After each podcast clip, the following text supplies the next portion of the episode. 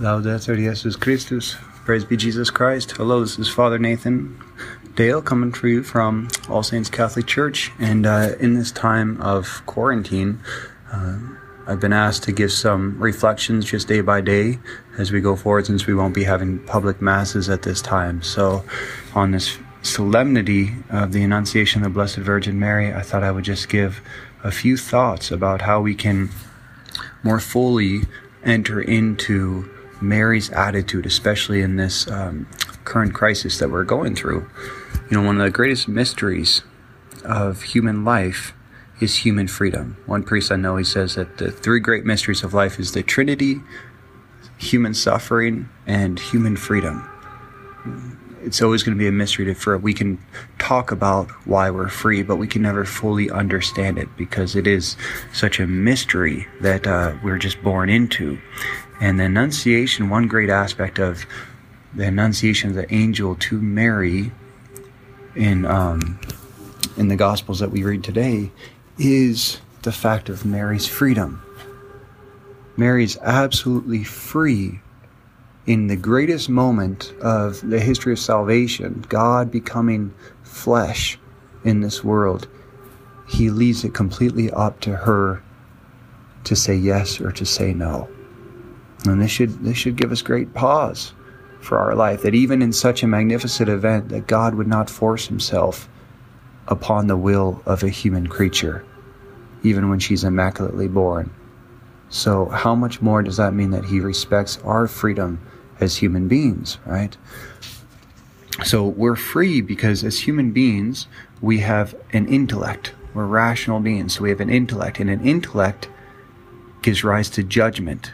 So that means I can see two different things. I can, you know, I can go to a table and I can have green beans and lettuce and fruits and it can also have cookies and brownies and I can say even if I'm on a diet I can see both of those introduced to my intellect the vegetables and the desserts and I can know that I should eat the vegetables if it's Lent or I'm on a, on a diet but I can still choose the dessert um, so that's that's the intellect giving rise to judgment and then our free will comes from that.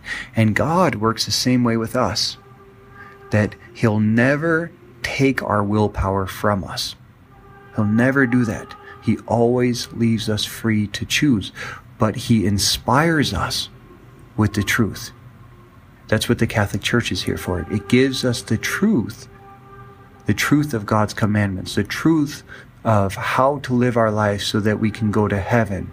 And we'll all be judged on how we've responded to that revelation of truth right? And that's what jesus said i've for this i was born to testify to the truth. Everyone who hears my voice listens to the truth. But we're still free to act upon that or not. And that's why mary is such a great inspiration in our life is it's through her intercession that we can become more receptive to God's will in our life. Because the great temptation is to close ourselves off from God, to protect ourselves, to do our own will. Right? And that's actually the goes back to the first temptation in the Garden of Eden. The devil came to Eve in the place, it was an angel, a fallen angel coming to Eve, where? By a tree, and inspiring her in the place of her in the place of her limitation. You could even call this suffering, something that was out of her control, inspiring her to rebel against God. Right? And that's how the devil always works. He always comes to the place where we're afraid or where something's beyond us, um, something is uh, seems a threat to us, and He'll inspire us out of fear to rebel against God. Did God really say that you shouldn't eat from the tree? No, God knows well that when you eat from it, you will become gods like Him, knowing good from evil. So, in other words, God's a tyrant. He's not really looking out for your good. And if you really want to be happy in life, you have to rebel against Him. You have to take control of your life and decide for yourself what is right and what is wrong. No longer receptive to God, you become your own God. Right? That's a, that's a deep temptation in every single one of us. One of the hardest things to do is to receive God's will, His providence when it comes to us, right? There's this innate nature to fight against it because we think that we have to protect ourselves. So that's that's one other thing to remember is that God, His commandments are very clear. Church teachings are very clear, but they're not always inspiring. Sometimes really hard to follow them, right? Uh, so God, He tells us the truth, but He also gives Himself completely on the cross and His body and blood in the Eucharist to show that we don't need to be afraid of Him, that He wants our good, right? But He doesn't necessarily tempt us into following him. Right? He tells us the truth and he leaves us free because love must be a free response. The devil's the completely opposite. The devil will always try to inspire us out of fear. He'll try to use fear or pleasure, temptation, whatever he can from a emotive level. Especially, how often do we say, like, oh, I would never do this, um, but then we are really afraid, or maybe we've drinking too much, or we're being uh, socially pressured, and our emotions will inspire us to do something that we wouldn't do when we were rationally thinking. Right? So that's how the devil works. He always goes on special our emotions to rebel against God. Um, God always comes like he does to Mary at the Annunciation. It's an invitation, a free offering to say yes or no to him. And Mary had the freedom to say no. And we, every day of our life, have the freedom to say no to God. And that's why one of the greatest spiritual practices we can do is the Angelus. And that's one thing I'd like to really um, promote in this time, especially when not everyone can come to Mass. By the way, All Saints Catholic Church, we have from 9 a.m. till 8 p.m. every single day of the week, we have adoration. 9 a.m. to 8 p.m. confessions on the weekend and any time during the week. All right. So we're going to try to get more confession times out there too, but really take advantage of this time to come back to Christ in the Eucharist.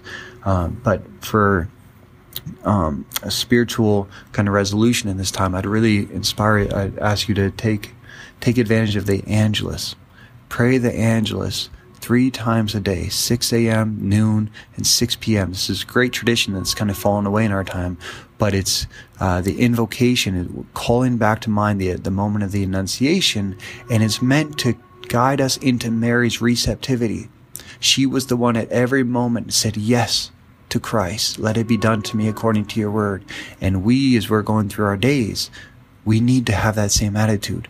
God, let it be done to me according to your will. I surrender to you right? And just as the devil inspires us by fear, so looking on the news all the time, what's going on with the coronavirus now? What are other states doing? All that kind of thing. That's only going to inspire us to more fear and taking control, right? Well, God is the complete opposite. The more we're looking at Him, the more we move into a level of surrender. And that's our goal. So why was Mary able to just totally surrender to God in her life? It must be uh, because she, oftentimes you'll see the pictures, she has her eyes on the scriptures. And so she was already taking the word into herself before the angel came to her. So if we ourselves are focused on Christ, um, focus in prayer, saying the Angelus, saying the Rosary, visit him, him in adoration, then we won't have to be afraid. The devil won't be able to say, God knows well that you know, when you rebel against him, you'll get what you want. You're like, no, I know the Father. I know he loves me and I don't need to take control of my life. He'll, he'll protect me. So one, I just want to add a, um, end with a little reading from Saint Bernard of Clairvaux. It's one of the greatest reflections on the Annunciation that moment, and it was from a homily preached in the 13, 1200s. So we'll end with that. In the name of the Father, Son, and Holy Spirit. Amen. From Saint Bernard. You have heard, O Virgin, that you will conceive and bear a son. You have heard that it will not be by man, but by the Holy Spirit. The angel awaits an answer. It is time for him to return to God who sent him. We too are waiting, O Lady, for your word of compassion. The sentence of condemnation weighs heavily upon us. The price of our salvation is offered to you. We shall be set free at once if you consent. In the eternal word of God, We all came to be, and behold, we die. In your brief response, we are to be remade in order to be recalled to life. Tearful Adam, with his sorrowing family, begs us of you, O loving Virgin, in their exile from paradise. Abraham begs it, David begs it, all the other holy patriarchs, your ancestors, ask it of you, as they dwelled in the country of the shadow of death. This is what the whole earth waits for, prostrate at your feet. It is right in doing so, for on your word depends comfort for the wretched, ransom for the captive, freedom for the condemned, indeed, salvation for all the sons of Adam, the whole of your race. Answer quickly, O Virgin. Reply in haste to the angel, or rather through the angel to the Lord. Answer with a word. Receive the word of God. Speak your own word. Conceive the divine word. Breathe a passing word. Embrace the eternal word. Why do you delay? Why are you afraid? Believe, give praise, and receive. Let humility be bold. Let modesty be confident. This is no time for virginal simplicity to forget prudence. In this matter alone, O prudent virgin, do not fear to be presumptuous. Though modest silence is pleasing, dutiful speech is now more necessary. Open your heart to faith, O blessed Virgin, your lips to praise, your womb to the Creator. See the desired of all nations is at your door, knocking to enter. If he should pass by because of your delay, in sorrow you would begin to seek him afresh, the one whom your soul loves. Arise, hasten, open. Arise in faith, hasten in devotion, open in praise and thanksgiving. Behold, the handmaid of the Lord, she says, be it done to me according to your word.